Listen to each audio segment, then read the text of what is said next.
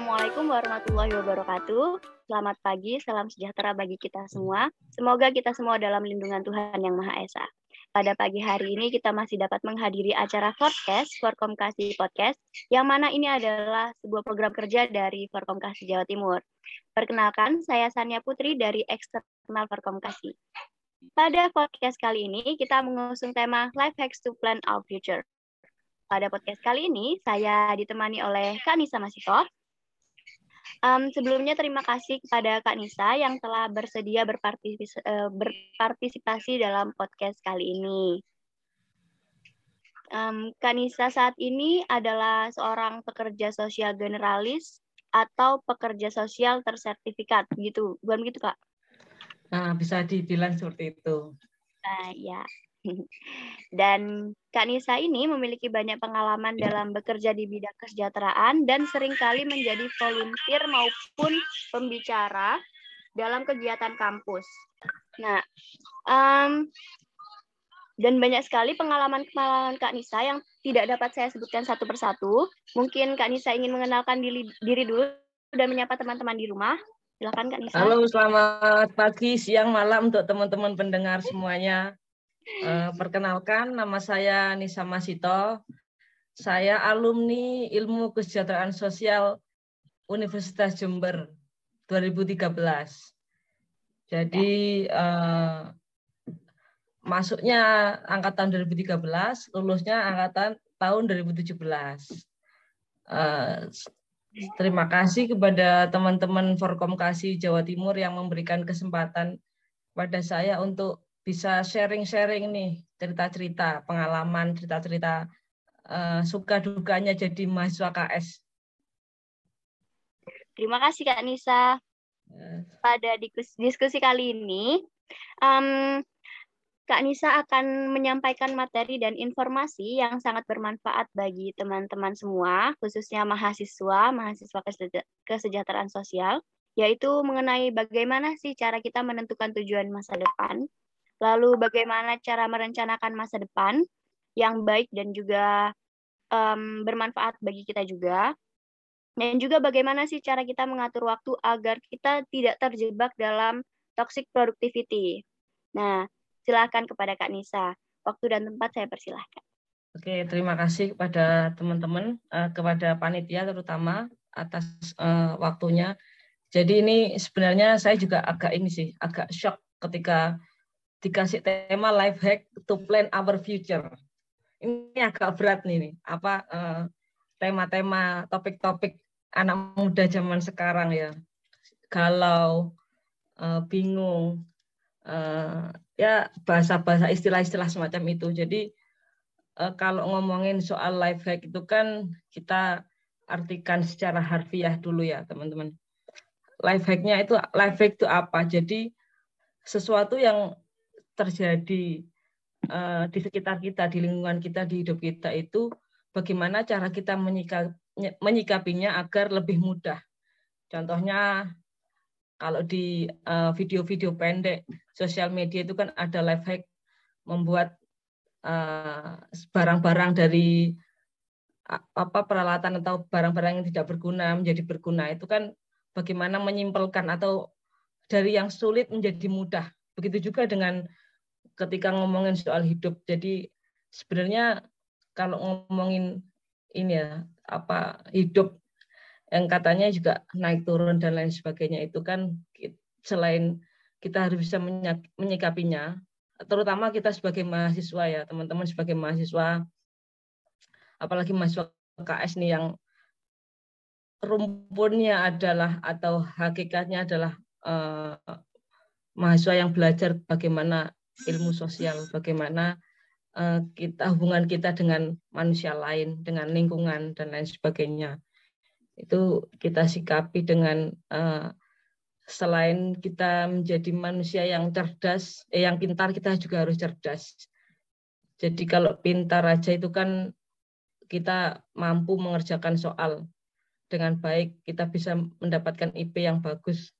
Tapi bagaimana setelah kita lulus nanti ilmu itu apa yang kita dapatkan di bangku kuliah selama ini bisa diaplikasikan, bisa diterapkan.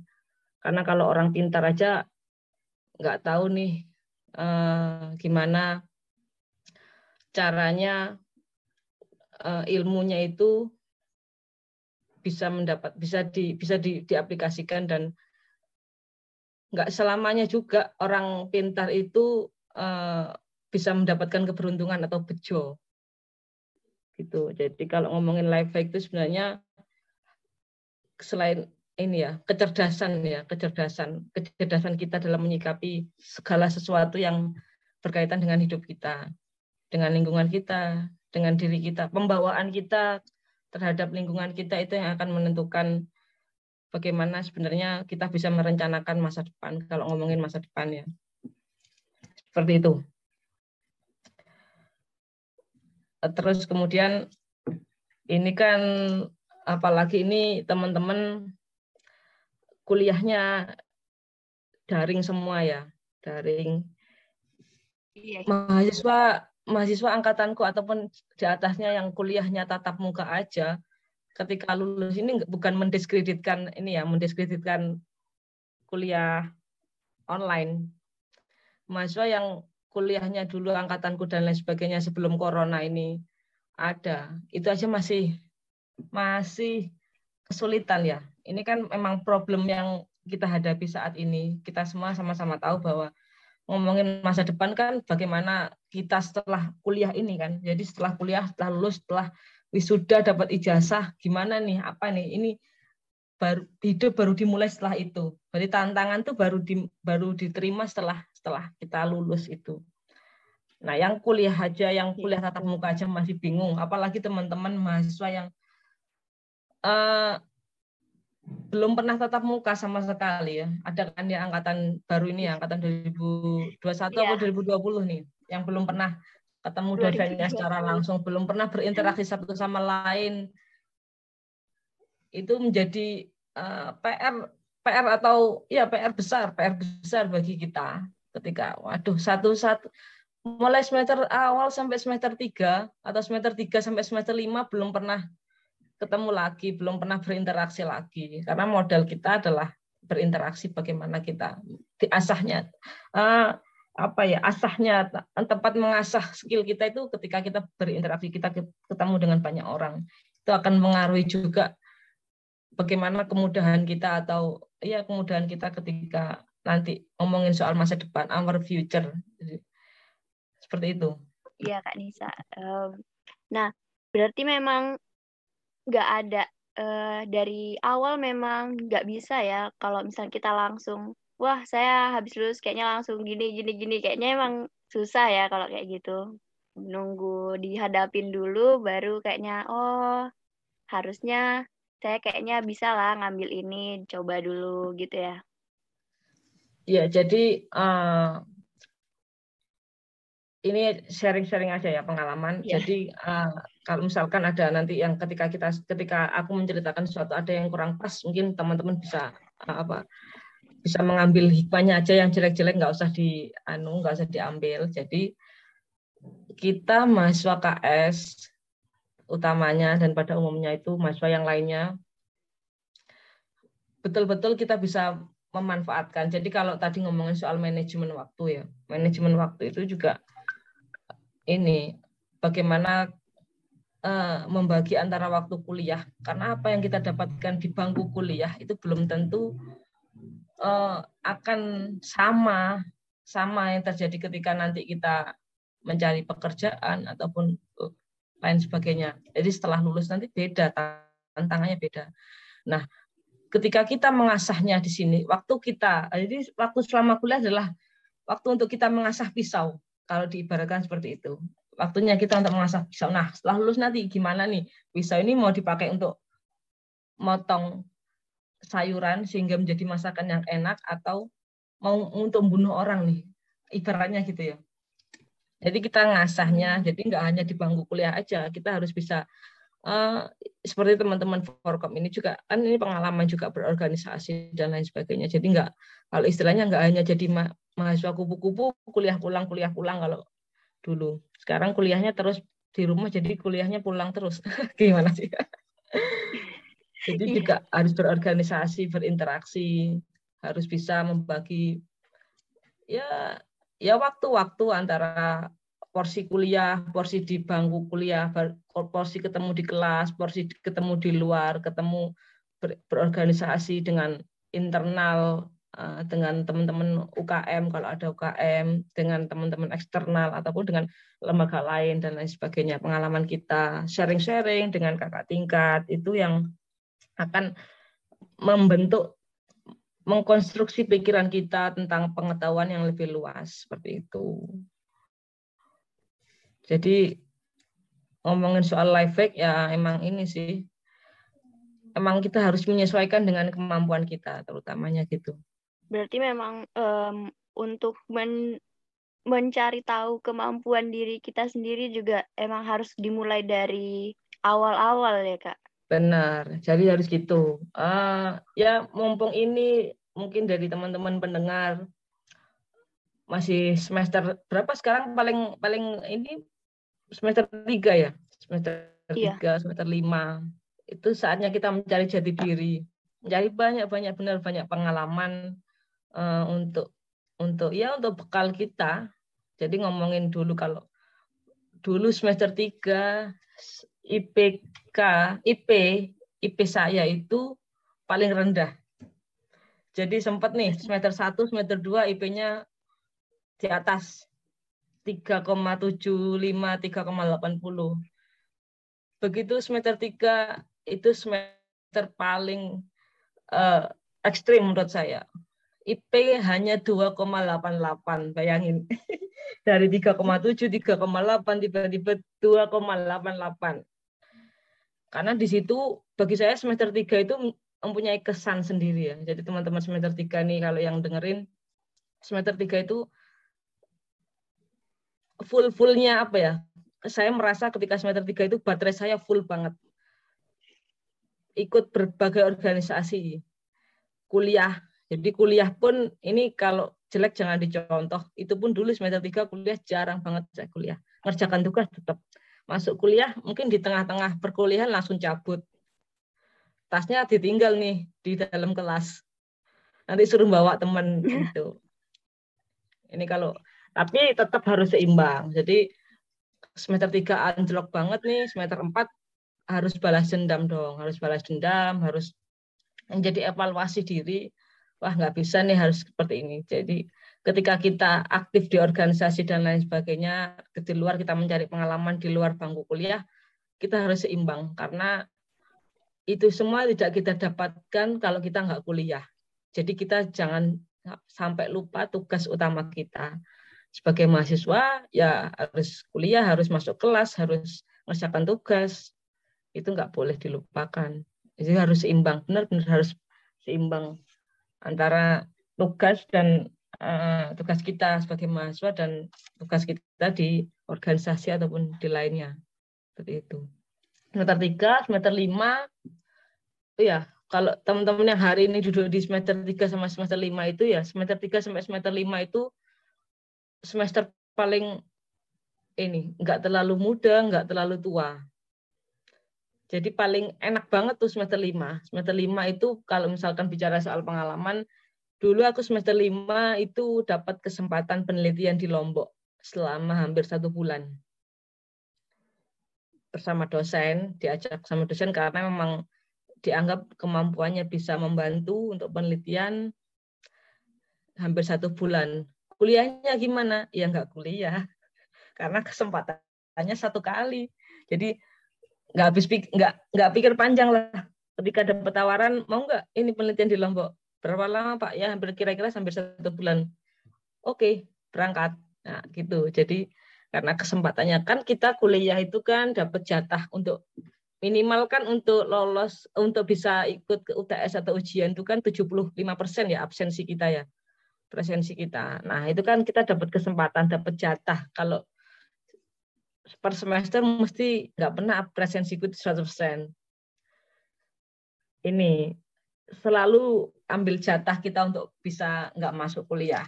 Tapi untuk hal-hal yang produktif, kalau ngomongin soal produktivitas, untuk yeah. untuk hal-hal produktif, untuk penelitian, untuk usaha, nah ya.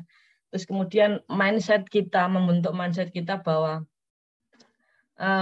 ketika lulus kita jangan punya mindset untuk jadi pegawai negeri ya. Ini ini cerita nih.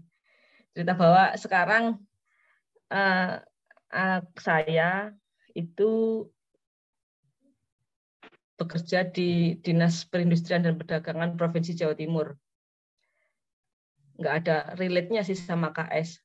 Tapi ternyata bahwa jabatanku, jabatan saya hari ini adalah hanya untuk dibuka untuk lulusan kok dengan kualifikasi ilmu kesejahteraan sosial. Itu nggak pernah kepikir sama sekali bahwa hari ini ternyata saya sebagai eh, diamanahkan sebagai pegawai negeri. Nggak pernah kepikiran dan nggak pernah punya cita-cita dalam dari dulu ditanya cita-cita itu nggak pernah cita-cita punya cita PNS itu nggak pernah. Jadi memang ngalir aja tuh ngalir ada kesempatan ya ngikuti arus saja. Dulu jadi ini kalau ngomongin soal pengalaman memang dari semester dari masih kuliah itu harus teman-teman harus uh, banyak banyak melihat peluang ya peluang peluang ya untuk mengasah diri kita dan lain sebagainya itu. Jadi mulai semester lima eh mulai ya semester lima itu mulai semester lima startnya dari Lombok ke Bali dari 18. Jadi ke Lombok itu dua kali, sempat dua kali ke Lombok 2015, 2018. Terus juga 2017 itu ke Bali. Nah, setelah itu karena ini karena memang hobi hobi banget nih traveling juga pekerjaan-pekerjaan yang sifatnya keluar kota dan lain sebagainya beruntungnya adalah semesta merestui. Nah itu. Jadi semesta itu merestui apa yang kita inginkan, apa yang kita cita-citakan.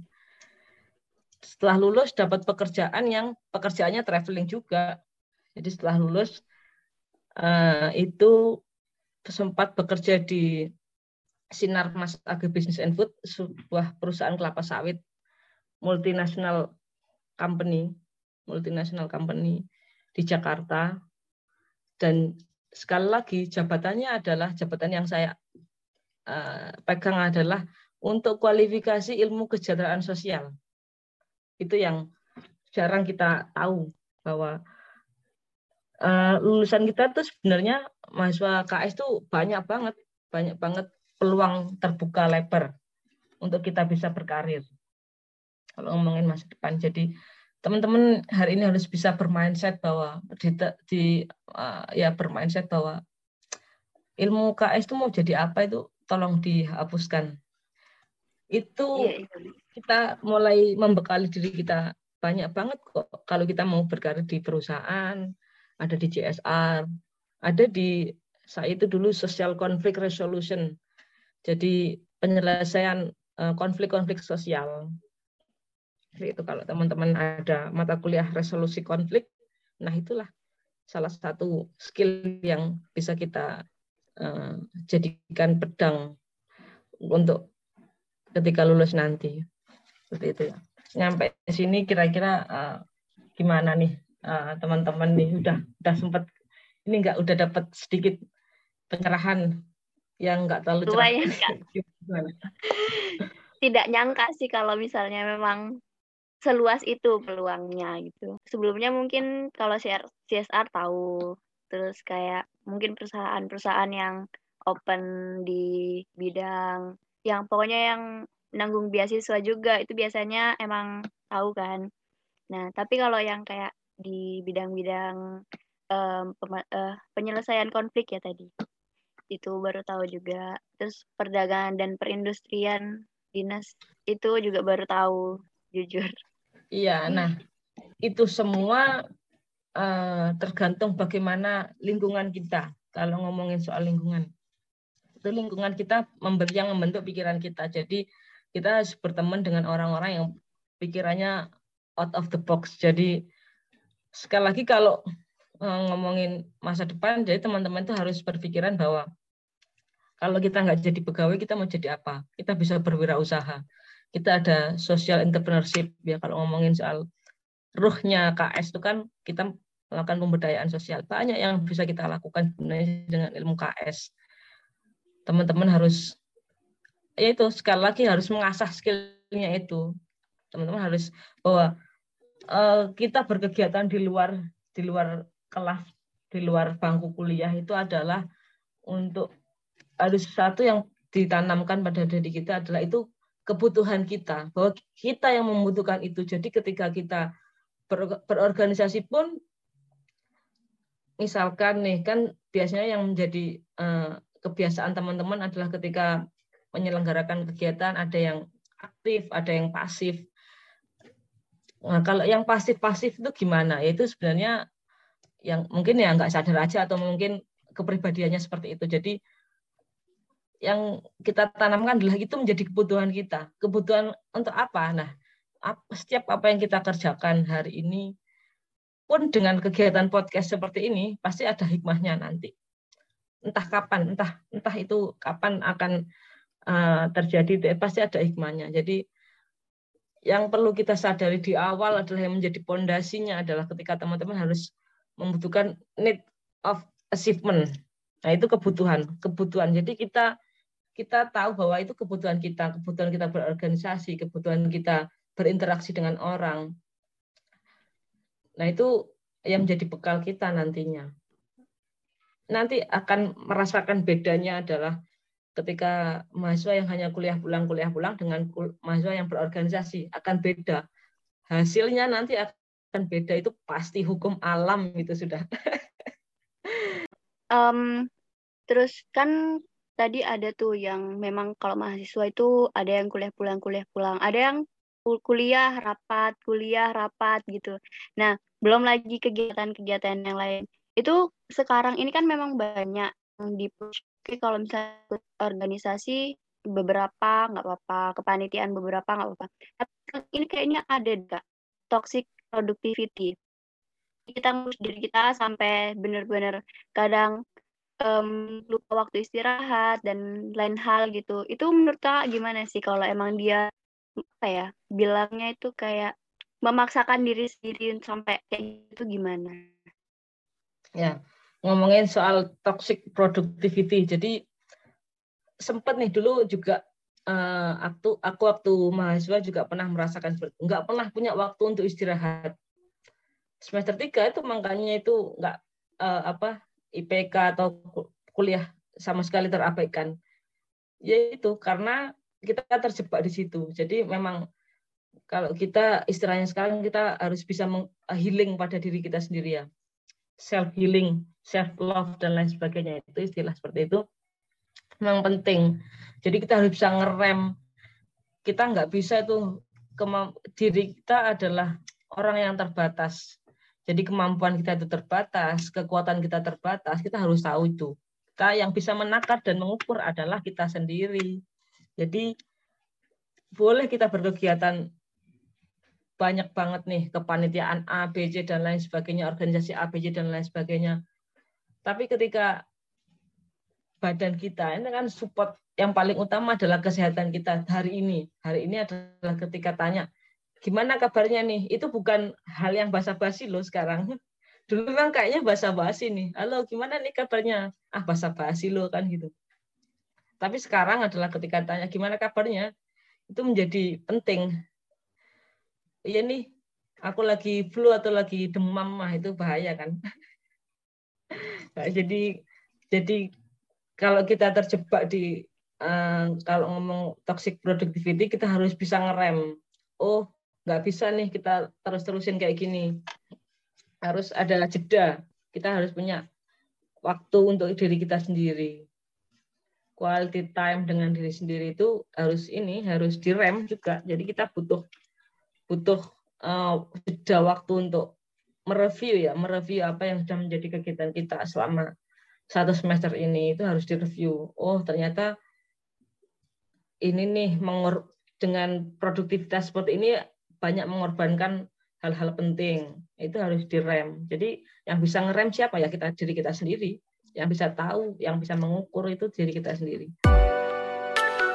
Pesan-pesan Kak Nisa buat teman-teman pendengar um, agar tidak terjebak dalam toxic productivity dan juga tetap tidak apa ya tetap dalam jalur lah begitu. Gimana okay. jadi biar tetap on the track. Jadi teman-teman uh, hari ini yang statusnya adalah sebagai mahasiswa apa pun jurusannya adalah yang perlu kita tanamkan adalah semua yang menjadi kegiatan kita selama status kita adalah mahasiswa itu adalah kebutuhan. Jadi teman-teman harus sadari bahwa kebutuhan itu semua bahwa teman-teman kalau sudah sadar bahwa ini menjadi kebutuhan maka teman-teman akan all out mengerjakannya di mana pun teman-teman berada itu bagaimana itu adalah salah satu skill kita menempatkan diri kita. Itu yang menjadi penting. Kita tahu porsi kita di mana posisi kita hari ini apa gimana mengukur porsinya kita di tempat itu. Begitu juga dengan segala aktivitasnya. Ketika kita sudah all out dan kita tidak sadar tiba-tiba uh, terjebak di toxic productivity itu ya kita harus siapkan remnya. Remnya yang seperti apa? Cakram enggak nih remnya gitu kan? Yang mengukur. Yang mengukur ya bisa yang mengukur adalah diri kita sendiri. Kita harus kita bisa harus ngerem. Kita harus bisa mengevaluasi atas semua kegiatan kita. Terus kemudian ya kita tetap harus produktif kan. Ngomongin toksik nggak toksik itu sebenarnya yang ya kembali lagi ke diri sendiri oh jadi kegiatan nah ini nanti itu adalah uh, dampaknya adalah ketika kita sudah selesai di kuliah sudah lulus nih bagaimana kita mempergunakan skill yang kita dapatkan dari aktivitas kita selama sebagai mahasiswa, entah di bangku kuliah ataupun di tempat lain. Oh ya, dan ini yang paling penting adalah faktor yang sering kita lupakan adalah ketika ngomongin soal plan our future, apalagi ngomong life hack, life hack. Satu yang uh, mungkin uh, sering kita lupakan ya, terutama aku juga sih, adalah kesuksesan kita ataupun keberhasilan kita di masa depan itu tidak lepas dari faktor X. Apa itu faktor X? Nah, faktor X adalah kalau saya nyebutnya adalah ilahiyah approach. Jadi pendekatan ilahiyah. Apalagi teman-teman yang muslim dan non muslim sekalipun kita yang beragama adalah kita tidak bisa lepas dari apa yang menjadi takdir Tuhan, apa yang kita upayakan itu yang sudah tertulis di lauhul mahfud kalau istilahnya dalam orang Islam. Apa yang sudah tertulis di sana, itu bagaimana kita mengupayakannya. Bagaimana usaha kita. Bagaimana uh, kedekatan kita dengan Tuhan. Itu nggak boleh dilupakan. Karena ngomongin soal masa depan, ya itu pasti kehendak Tuhan. Tapi Tuhan berkehendak juga atas apa yang kita upayakan. Bagaimana manusia itu, bagaimana kita sebagai manusia itu berupaya. Itu kita tidak bisa seproduktif apa pun kita terhadap pekerjaan kita, terhadap kegiatan kita, kita kembalikan lagi kepada ini kepada uh, sang pencipta yang mengatur ya. Jadi kan hubungan kita dengan manusia dengan hubungan kita dengan Allah itu harus seimbang. Jadi itu yang nggak boleh dilupakan adalah pendekatan ilahiyah itu. Jadi teman-teman mau ngomongin, oh ya hari ini jadi mahasiswa susah banget ya. Susah, uangnya terbatas. Kalau akhir bulan makan Indomie. Nanti ketika kita bekerja akan merasakan bahwa hasilnya kita akan memetik apa yang kita tanam hari ini adalah kita yang akan kita petik nantinya. Itu dan itu sekali lagi kewajiban kita sebagai hamba itu jangan pernah dikesampingkan karena percuma bagaimanapun usaha kita sampai terjebak di toxic productivity itu kalau kita lupa hakikat kita sebagai manusia kewajiban kita sebagai hamba aduh dah. Nggak bisa nggak nggak nggak semesta belum merestui nanti. Semesta ada aja. Itu itu itu yang uh, menjadi pesan paling penting ya ngomongin soal life hack to plan our future itu kan ya ngomongin tentang ini masa depan yang kita juga masih meraba-raba. Meraba-raba itu ya kita harus dekat dulu dengan yang punya dunia dan seisinya ini. gitu. Sebenarnya ngomongin seperti ini kan hal hal yang sering ya yang ya, teman-teman sering dengar di konten-konten lain dan lain sebagainya. Bahwa hal-hal seperti ini tuh sebenarnya hal yang paling dekat dengan kita dan kita sadar kita tahu tapi kita kadang lupa kadang lupa kita kadang lupa nah itu kita harus kembalikan ke niat awalnya sebagai mahasiswa ya terutama untuk bekal masa depan. Itu. Terima kasih Kak Nisa sharing-sharingnya hari ini. Tidak terasa, ternyata perjumpaan kita pada hari ini itu udah lumayan lama dan memang udah banyak sekali lah saya tercerahkan, khususnya saya tercerahkan sebagai mahasiswa KESA sendiri. Terima kasih banyak um, kepada Kak Nisa juga telah hadir dan bersedia untuk sharing-sharing. Semoga um, kita ini yang sebagai pendengar juga terinspirasi lah dari um, pengalaman pengalaman pengalaman Kanisa sendiri. Semoga kita juga bisa meneruskan jalan dan bisa lebih maju lagi nanti, insya Allah, amin. Terima kasih juga buat teman-teman yang sudah dengarkan podcast pada hari ini. Um, dari awal hingga selesai, tetap jaga kesehatan, prokesnya jangan kendor. Semoga kita dan um, Kak Nisa juga dapat bertemu lagi di kegiatan-kegiatan selanjutnya. Sampai jumpa di podcast selanjutnya. Wassalamualaikum warahmatullahi wabarakatuh. Waalaikumsalam. Terima kasih semuanya.